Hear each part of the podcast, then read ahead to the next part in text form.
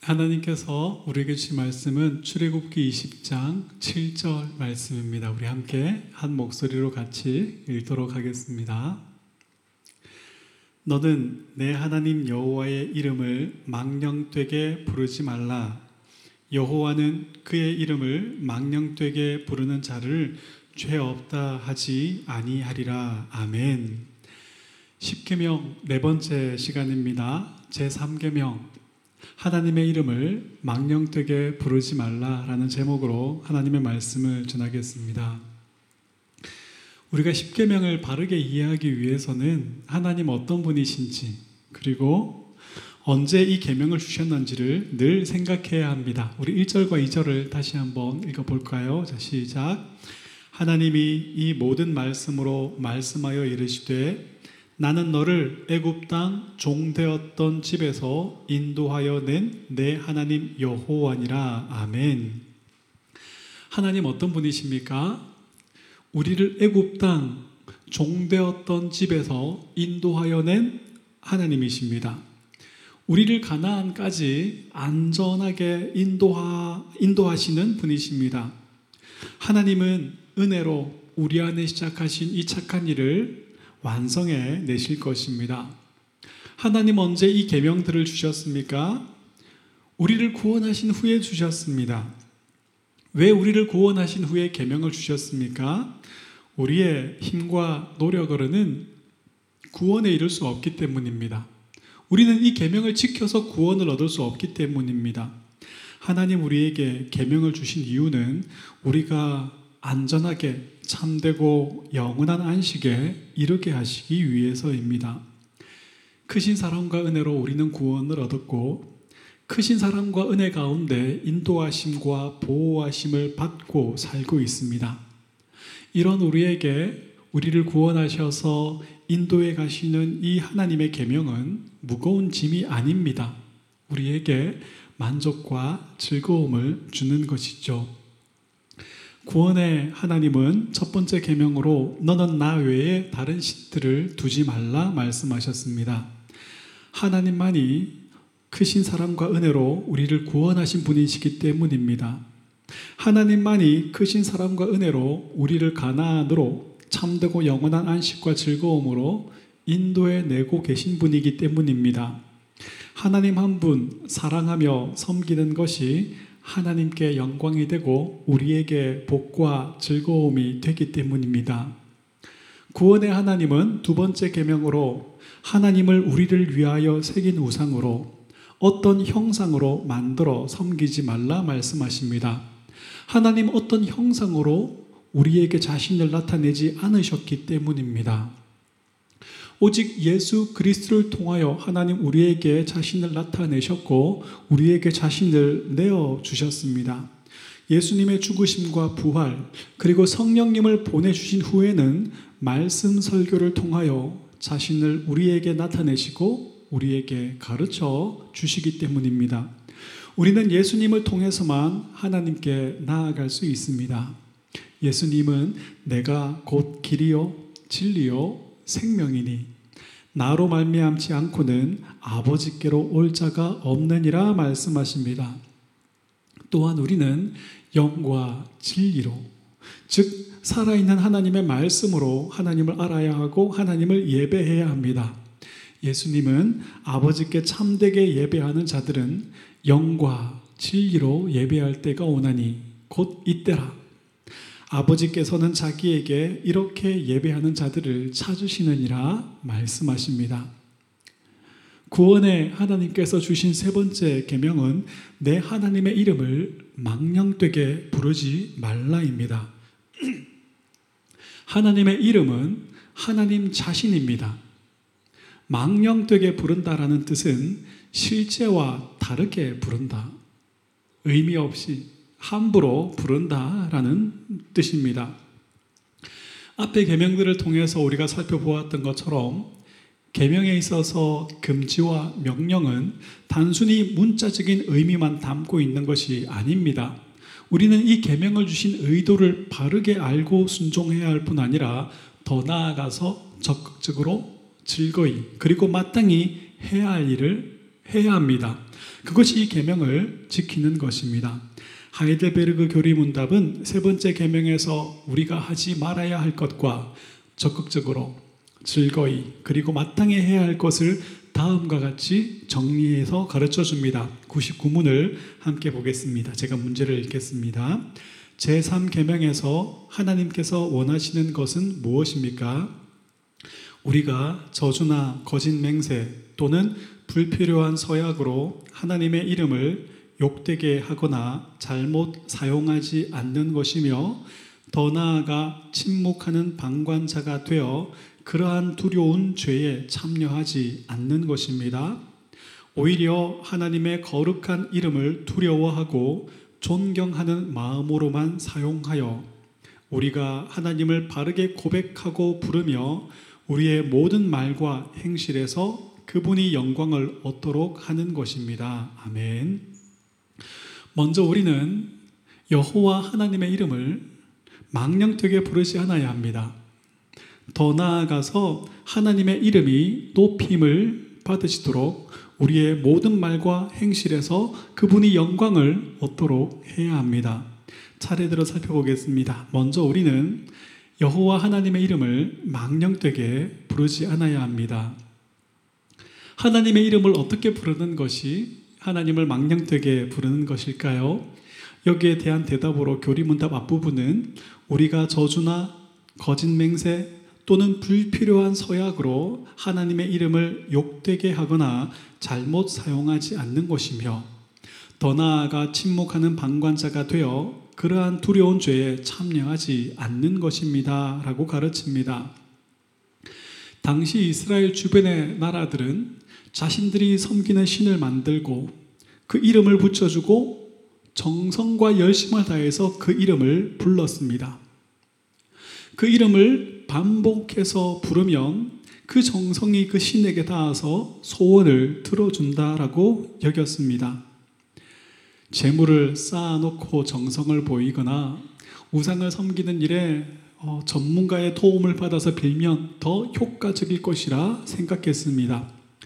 몸을 자해하고 피를 흘리면서 기도하는 것도 효과적이라고 여겼습니다. 이러한 모습은 850명의 바알과 세라 선지자들이 자신들의 신에게 기도하는 장면에서도 잘 보여지고 있죠. 엘리야가 그들에게 너희 신이 잠자고 있는지 모르니 더 크게 불러보아라 조롱을 하죠. 그들은 자해를 하면서 피를 흘리면서 그들의 신의 이름을 반복해서 불렀던 것입니다. 이것은 이스라엘 주변 나라에서만 발견되어지는 것이 아닙니다. 모든 나라의 모든 곳에서 발견되어지는 것이고 똑같은 방법으로 행해지는 우상숭배를 우리는 어디서든 발견할 수 있습니다. 큰 바위나 나무 아래에서 혹은 집에서 물이라도 떠놓고 정성을 다해서 새벽마다 복을 비는 일은 한국에서도 오래전부터 지금까지 이어지고 있는 것입니다. 하나님의 백성들도 이렇게 주변 나라들의 영향을 받아서 그들의 방식대로 하나님의 이름을 부르기 시작했습니다. 하나님의 이름을 주문처럼 반복해서 부르면 자기들의 기도가 하나님께 상달될 것이라고 여겼습니다. 엘리가 제사장으로 있을 때에 법궤 자체를 하나님처럼 여겨서 전쟁에 가지고 나갔다가 블레셋과의 전쟁에서 패하고 법궤까지 빼앗긴 사건을 우리는 잘 알고 있습니다. 전쟁에서 질 때에는 하나님의 뜻이 무엇인지 알려주시도록 구하고 하나님의 말씀을 떠난 자신들의 삶을 깊이 돌아보아야 하는데 그렇게 하지 않았습니다. 법계를 우상으로 승리의 부적, 부적처럼 여기고 그 법계를 끌고 전쟁에 나갔던 것이죠. 이것이 하나님의 이름을 망령되게 부르는 것입니다. 시간이 지나면서 유대인들은 하나님의 이름을 망령되게 부르지 말라라는 계명을 어떻게 지켰을까요?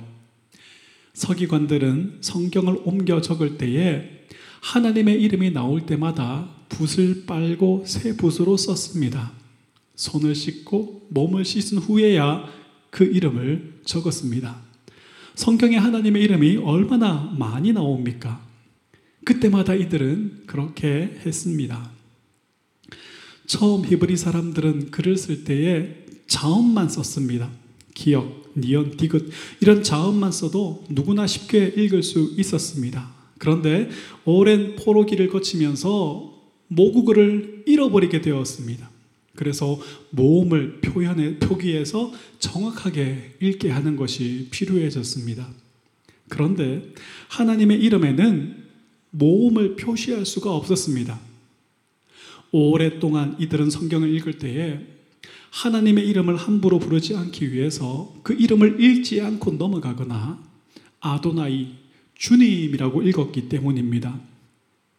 결국 하나님이라는 이름의 그 자음에 아도나이의 모음을 붙여서 여호와라고 읽게 되었습니다. 가끔 하나님의 이름을 야훼, 뭐 야훼 하나님 이렇게 하기도 하는데 이 여호와의 원래의 발음이 야훼였을 것이라고 추정하기 때문에 그렇게 사용하는 분들이 계십니다. 하나님의 이름을 함부로 부르지 않기 위해서 이렇게 애쓰고 노력하는 것은 나쁜 일이 아닙니다. 오늘날 하나님의 이름이 욕할 때 사용되죠. 깜짝 놀랐을 때, oh my god, 이렇게 사용됩니다. 사사로운 농담거리로 사용됩니다. 이런 것을 생각하면 하나님의 이름을 함부로 부르지 않으려고 노력했던 이들의 열심을 우리는 조금이라도 닮아가야 한다. 이런 마음이 듭니다. 하지만 제3계명은 하나님의 이름을 부르지 말라라는 데 강조점이 있는 것이 아닙니다. 함부로 실제와 다르게 부르지 말라라는 데 초점이 있습니다. 하나님은 당신의 이름을 우리에게 알려주셨습니다. 성경에 나오는 하나님의 다양한 이름은 하나님 어떤 분이신지 자신을 알려주는 방법이었습니다. 하나님은 자신의 이름으로 자신을 전능하신 하나님, 언약에 신실하신 하나님, 치료하시는 하나님, 전쟁에 능하신 하나님, 우리와 영원히 함께 계시는 하나님으로 알려주셨습니다. 우리가 성경을 읽으면서 이 하나님의 이름을 통하여 하나님을 알게 되고 그 이름을 읽고 기도와 찬송을 할 때 그 하나님의 이름을 부르는 것은 참으로 복된 일입니다. 하나님의 크신 은혜의 선물입니다. 그러나 우리는 찬양을 할 때나 기도를 할 때 하나님의 이름을 아무 생각 없이 아무 의미 없이 함부로 부르지 않도록 주의해야 합니다. 하나님 어떤 분이신지 그 이름을 통하여 하나님 우리에게 어떤 하나님으로 자신을 드러내고 계신지, 그 하나님 우리의 구원을 위해서 어떤 일을 행하셨는지를 깊이 생각하고 마음 다해 그 이름을 불러야 합니다. 어떤 사람들은 기도를 오래 하는 방법으로 혹은 신비한 영적인 체험을 하는 방법으로 할렐루야를 빠르게 반복하도록 가르칩니다. 빠르게 반복하다 보면 할렐루야라는 바람이 뭉개져서 아무도 알아들을 수 없게 되는데 이때가 되면 방언을 받았다라고 말하는 사람도 있습니다. 그러나 이러한 것은 하나님의 이름을 망령되게 부르는 것일 뿐입니다. 어떤 찬양을 혹은 찬양의 어떤 부분을 반복해서 부를 때가 있습니다. 이러한 방법은 하나님을 더 깊이 묵상하게 해줍니다. 좋으신 하나님, 좋으신 하나님, 참 좋으신 나의 하나님, 이 찬양을 반복하여 부를 때마다 하나님 우리에게 얼마나 좋으신 분이신지 우리는 점점 더 깊이 묵상하게 되고 점점 더 새로운 마음으로 하나님을 찬양하게 됩니다. 하나님의 이름을 반복하여 부르거나 찬양의 어떤 부분을 반복해서 부르는 것은 나쁜 것이 아닙니다. 하지만 시간을 늘리기 위해서 혹은 신비하고 종교적인 분위기를 조성하기 위해서 반복을 하는 것은 하나님의 이름을 함부로 망령되게 부르는 죄를 범하는 것이 됩니다. 기도 시간을 늘리기 위해서 반복해서 그 이름을 불러서 내 정성이 하늘에 다 원하는 것을 얻기 위해서 하나님의 이름을 주문처럼 생각 없이 부르는 것도 잘못이지만 잘못된 기도의 내용으로 기도하거나 하나님의 뜻과 다른 것을 하나님의 뜻이라 말하는 것도 하나님의 이름을 함부로 부르는 것이 되고 하나님을 실제와 다른 하나님으로 만드는 것이 되어버립니다. 열왕기상 22장을 보면 이스라엘 왕은 유다 왕 여호사밧과 함께 길르앗 라못이라는 도시를 정복하러 가고 싶어 합니다. 유다 왕은 우리가 가기 전에 하나님께 물어보자라고 말을 합니다. 그러자 이스라엘 왕은 선지자들을 400명쯤 모으고 그들에게 물었습니다. 선지자들은 한 목소리로 왕이시여 올라가시옵소서 주께서 그 성을 왕의 손에 붙이시리이다 대답했습니다. 그러나 이 선지자들은 하나님께 묻지도 않았고 하나님께 듣지도 않았습니다.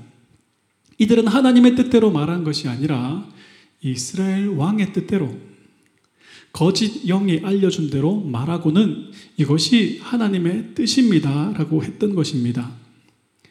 이들의 말을 듣고도 찜찜했는지 유다 왕은 이스라엘 왕에게 우리가 물어볼 만한 다른 선지자는 없습니까? 라고 물어봅니다. 그러자 이스라엘 왕은 미가야라는 선지자가 있는데 그는 항상 듣기 싫은 것만 예언한다라고 말합니다. 그래도 그에게 물어보자라는 유다 왕의 요청에 미가야 선지자를 찾았습니다. 선지자는 왕의 죽음과 이스라엘의 패배를 예언합니다. 하나님의 뜻은 형통함뿐만 아니라 고난과 어려움 속에서도 하나님께서 우리의 삶에 허락하여 주신 것뿐만 아니라 주시지 않은 것에 대해서도 하나님의 선하심과 인자하심, 우리를 사랑하심에 대한 굳은 신뢰를 잃지 않고 그 하나님께 감사하는 것입니다. 그런데 우리는 하나님의 뜻이라고 말하는 것 중에 하나님의 뜻과 다른 것들이 얼마나 많이 있는지 모릅니다. 우리의 잘못으로 우리가 잘못 선택해서 어려움을 겪고 있으면서도 하나님의 뜻이다. 하나님 주시는 고난이다. 이렇게 말할 때가 얼마나 많이 있습니까? 많은 사람들이 고난이나 질병, 어려움과 궁핍함, 이러한 것을 나쁜 것, 악한 것이라고 여깁니다. 이러한 것에서 벗어나는 것이 하나님의 뜻이라고 말합니다. 그래서 기도의 내용의 대부분은 이러한 것에서 벗어나게 해달라는 것이죠.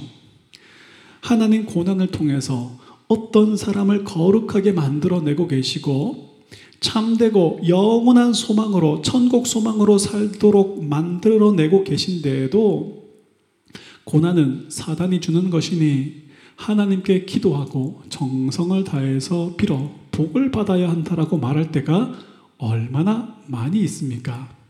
하나님의 뜻과 다른 것을 말하면서 그것이 하나님의 뜻이다라고 말할 때가 얼마나 많이 있습니까? 지금도 성경을 통해서 자신을 계시하시는 하나님이 아니라 사람들이 좋아할 만한 하나님을 전하는 사람들이 얼마나 많습니까? 죄에 대하여, 심판에 대하여, 회개에 대하여 설교하기보다는 사람들이 듣기 좋아하는, 좋아할 만한 그런 말만 하는 사람들이 얼마나 많이 있습니까? 병이 낫고 원하는 것을 얻는 것이 복이며 하나님의 뜻이다라고 우리에게 말해주는 사람들이 얼마나 많이 있습니까? 길랏 라못을 정복하는 것이 하나님의 뜻이다라고 말하며 멸망의 길을 가도록 부추기는 사람들이 얼마나 많이 있습니까? 하나님을 내가 원하는 모습, 나에게 필요한 모습으로 만들어 기도하는 것이 하나님을 실제와 다른 분으로 만드는 것입니다. 이것이 하나님을 망령되게 부르는 것입니다. 우리는 이러한 죄를 멀리 해야 합니다. 생각 없이 기도하고 찬송하며 하나님의 이름을 부르지 않아야 합니다. 기도할 때에 다른 것을 구하지 않아야 합니다. 하나님의 뜻이 아닌데도 하나님의 뜻이다 말하지 않아야 합니다. 우리의 이익과 즐거움을 위해 하나님의 이름을 이용하여 거짓 맹세하지 않아야 합니다. 지금 내가 처해 있는 이 어려움을 잠시 모면하기 위해서 거짓말을 하고 하나님의 이름으로 맹세하지 않아야 합니다. 더 나아가서 우리는 적극적으로 하나님의 이름이 높임을 받으시도록 해야 합니다. 우리가 읽었던 교리문답 99문의 뒷부분은 우리가 적극적으로 해야 할 것들을 이렇게 정리하여 가르칩니다. 다시 한번 읽어볼까요? 시작. 오히려 하나님의 거룩한 이름을 두려워하고 존경하는 마음으로만 사용하여 우리가 하나님을 바르게 고백하고 부르며 우리의 모든 말과 행실에서 그분이 영광을 얻도록 하는 것입니다. 아멘. 우리는 하나님의 이름을 어, 그 거룩한 이름을 두려워하고 존경하는 마음으로 사용해야 합니다. 하나님을 바르게 고백하고 불러야 합니다. 우리의 모든 말과 행실에서 그분이 영광을 얻도록 해야 합니다. 하나님 우리의 입술을 어떤 용도로 만드셨습니까? 악한 것을 쏟아내고 욕과 저주를 쏟아내고 비난을 쏟아내고 거짓된 것을 쏟아내도록 만드셨습니까? 아닙니다. 하나님 우리의 입을 찬송하도록 만드셨습니다. 진실을 말함으로 하나님 영광 받으시도록 만드셨습니다. 그런데 유대인들은 거짓 맹세를 하는 일에 그들의 입술을 사용하였고 하나님의 이름을 이용했습니다. 자신의 이익을 위해 하나님의 이름으로 거짓 맹세를 하거나 재판에서 유리한 판결을 받기 위해서 돈을 받고 혹은 돈을 주고 하나님의 이름으로 거짓 증언을 하는 일도 있었습니다. 실제로 예수님을 죽이는 일에도 예수님의 부활 소식을 감추는 일에도 거짓 증인들이 동원되었던 것을 우리는 잘 알고 있습니다. 예수님은 맹세에 대해서 이렇게 가르치십니다. 마태복음 5장 33절에서 36절입니다. 또 옛 사람에게 말한 바 헛맹세를 하지 말고 내 맹세한 것을 죽게 지키라 하였다는 것을 너희가 들었으나 나는 너희에게 이르노니 도무지 맹세하지 말지니 하늘로도 하지 말라 이는 하나님의 보좌임이요. 땅으로도 하지 말라. 이는 하나님의 발등상임이요. 예루살렘으로도 하지 말라. 이는 큰 임금의 성임이요. 내 머리로도 하지 말라. 이는 내가 한 터럭도 희고 검게 할 수 없음이라.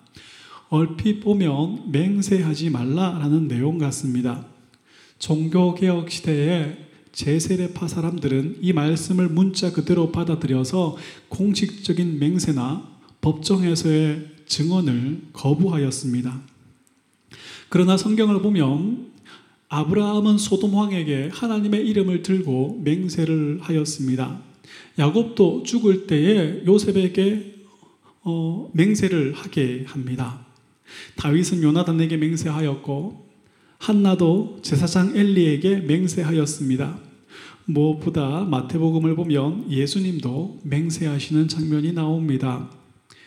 교회에는 말씀을 따라서 세례를 줄 때 교회의 교제 안에서 부지런히 하나님의 말씀을 읽고 듣고 배우며 성례에 참석할 것을 서약하게 합니다. 만일 죄를 범하였다면 교회가 권증을 하게 되고 그러면 그 권증을 기꺼이 받아들이고 복종할 것을 서약하게 합니다. 결혼을 할 때에도 서로 상대방에 대하여 존중하며 사랑하는 일과 순결을 지키는 일에 신실할 것을 하나님과 증인들 앞에서 서약하게 합니다. 이러한 서약과 맹세는 합당한 방식으로 행하여지는 것입니다. 예수님께서 맹세하지 말라 하신 것은 맹세 자체를 두고 하신 말씀이 아닙니다. 말의 진실함을 두고 하신 말씀입니다. 이어서 나오는 37절을 같이 한번 읽어보겠습니다. 시작. 오직 너희 말은 옳다, 옳다, 아니다, 아니다 하라. 이에서 지나는 것은 악으로부터 나느니라. 이 말씀은 그리스도인의 예는 예가 되어야 하고 그리스도인의 아니오는 아니오가 되어야 한다는 말씀입니다. 사람들이 맹세를 하는 이유가 무엇입니까? 내 말을 상대방이 믿어주지 않기 때문입니다. 우리가 왜 맹세를 요구합니까? 이 사람의 말에 진실함이 담겨 있지 않은 것 같기 때문입니다. 한국 사람들은 대화를 할 때 정말 이런 표현을 입버릇처럼 사용하죠. 왜 그렇습니까? 거짓말을 많이 하기 때문입니다. 농담이지만 거짓말을 많이 하기 때문에 정말 이렇게 다시 한번 확인을 해야 되기 때문입니다. 어떤 사람이 항상 진실만 말한다면 굳이 맹세를 요구하지 않을 것입니다. 그런데 그 사람이 믿을 수 없기 때문에 묻고 또 묻고 맹세까지 시키는 것이죠. 하나님의 이름을 덜먹이며 함부로 맹세하지 않는 것도 중요하지만 더 중요한 것은 진실을 말함으로 하나님을 영화롭게 하는 것입니다. 그리스도인의 예가 예가 되게 하고 그리스도인의 아니오는 아니오가 되게 하는 것입니다. 여기까지 가는 것이 세 번째 계명을 지키는 것입니다. 알렉산더 왕에 대한 유명한 일화가 있죠. 알렉산더 왕이 밤에 주둔해 있는 병사들을 살피기 위해서 나갔는데 병사들이 모여서 자기의 이름을 들먹이며 이야기를 하고 있었습니다. 자기 이름이 나오니까 무슨 말을 하나 귀를 기울여 들었는데 그 내용의 대부분이 자기를 욕하고 흉보고 비난하는 것이었습니다. 그런데 조금 더 들어보니 자기 이야기가 아니라 자기와 이름이 같은 다른 병사에 대한 이야기였습니다. 다음 날 알렉산더 왕은 자기와 같은 이름을 가진 병사를 불렀습니다. 그리고 이렇게 말했습니다. 지금부터 너의 행동을 바꾸든지 너의 이름을 바꾸든지 해라.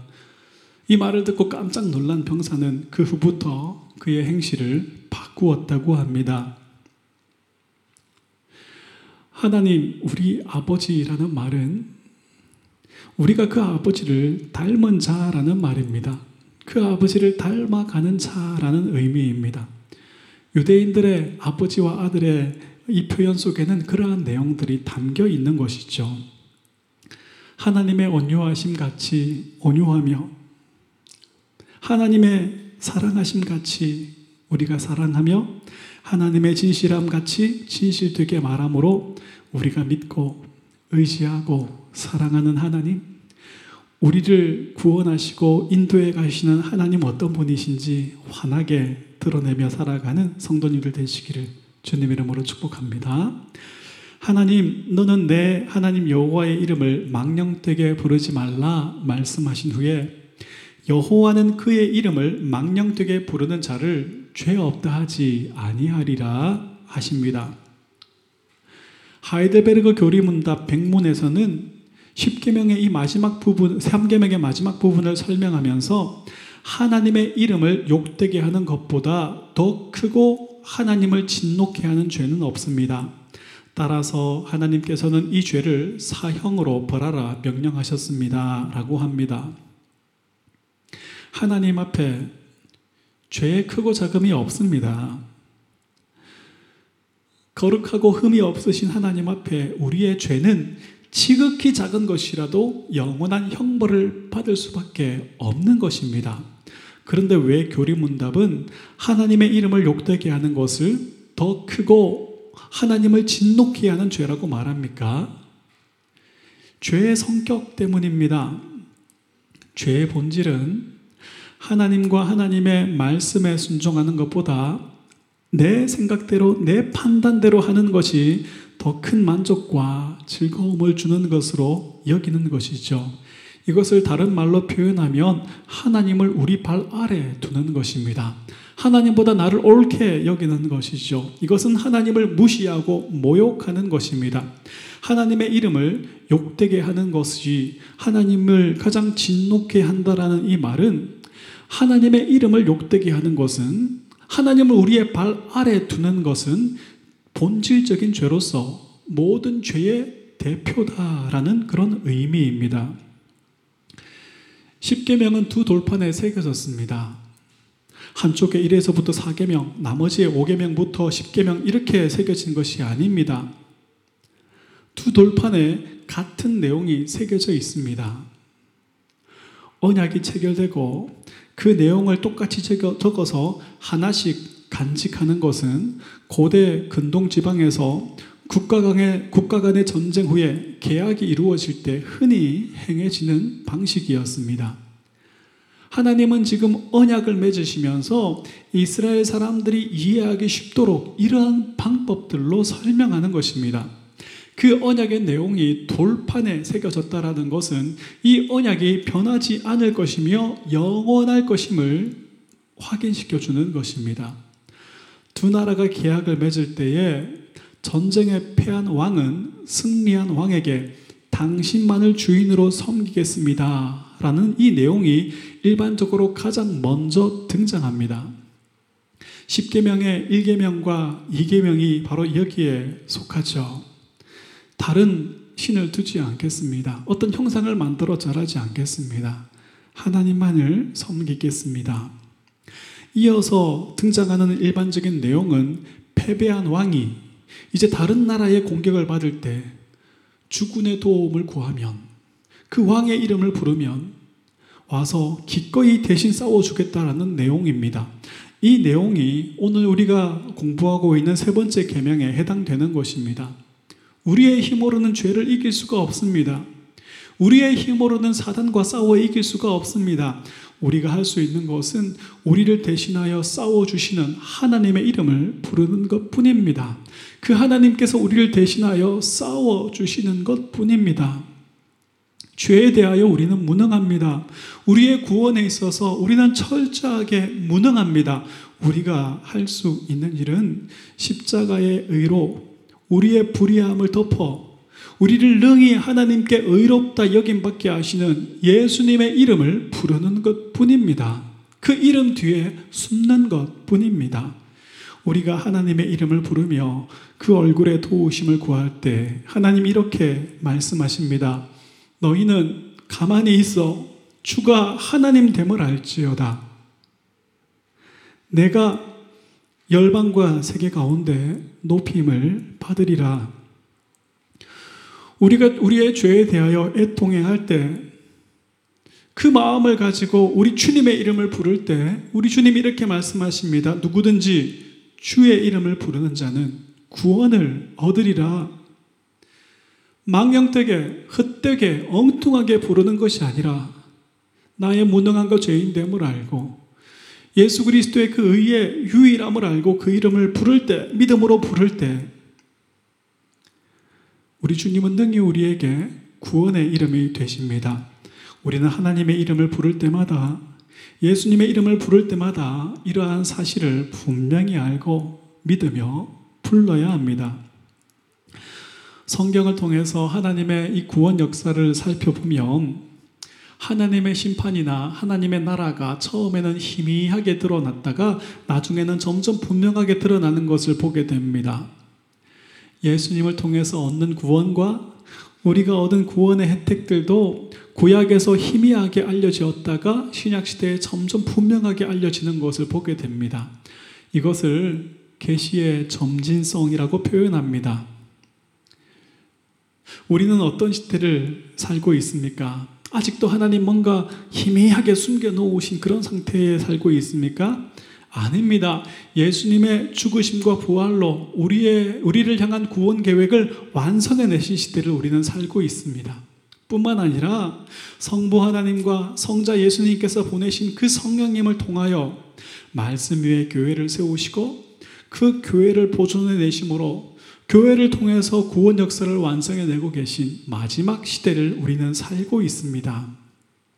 성령님은 지금 말씀 위에 교회를 세우시고 말씀 위에 세우신 교회를 말씀 선포를 통하여 보존하시며 인도해 내고 계십니다. 이러한 방법으로 우리의 구원을 완성해 내고 계십니다. 목사가 이 일을 하는 것이 아닙니다. 성령님께서 목사를 도구 삼아 이 일을 하고 계신 것입니다. 복음을 통해 우리의 죄인됨과 무능함을 알고 하나님의 은혜를 예수님의 십자가를 전적으로 의지하게 하는 일이 성령님이 하시는 일입니다. 성령님은 바로 이 일을 위해서 우리에게 오셨고 지금도 이 일을 하시는 분이십니다. 반대로 우리 자신을 의롭게 여기느라 하나님의 은혜를 버리고 예수님의 십자가 의를 쓸모없는 것으로 여기고 거절하게 하는 일이 사단이 하는 일입니다. 이렇게 사단의 일은 성령을 회방하는 일입니다. 그래서 예수님은 성령을 거역하는 자는 성령을 회방하는 자는 이 세상에서도 오는 세상에서도 용서받지 못할 것이다 라고 하신 것입니다. 하나님의 이름을 망령되이 부르는 것이나 거짓말을 하며 입술로 하나님을 영화롭게 하지 않는 것도 제3계명을 어기는 것이 되지만 예수님의 이름을 참되게 부르지 않는 것, 예수님의 의를 의지하지 않는 것도 제3계명을 어기는 것이 됩니다. 성령님을 회방하여 예수님을 믿지 않고 그 이름을 의지하지 않는 것, 이것만큼 하나님을 욕되게 하며 하나님을 분노하게 하는 죄는 없습니다. 자기를 괜찮은 자로 여겨서 하나님이 베푸신 그 호의를 거절해 버리는 것, 그 하나님을 무시하는 것, 이것만큼 하나님을 욕되게 하며 하나님을 진노케 하는 죄가 없습니다.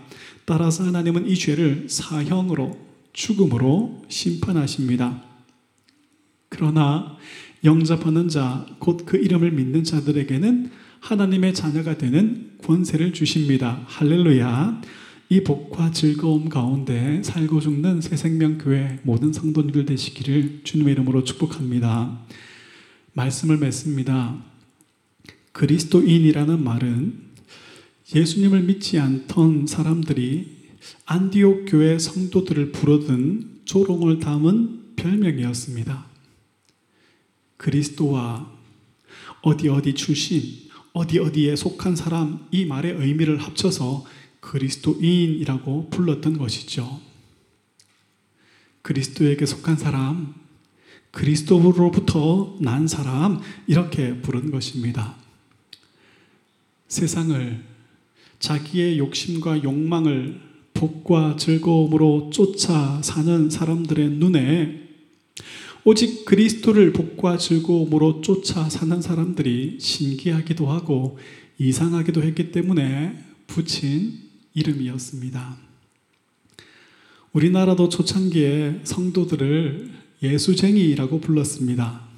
쟁이라는 말은 전문가라는 의미이지만 그 일에 푹 빠져 살아가는 사람들에게 붙이는 조롱을 닮은 별명입니다. 지금으로 말하면 페인 뭐 이런 느낌입니다.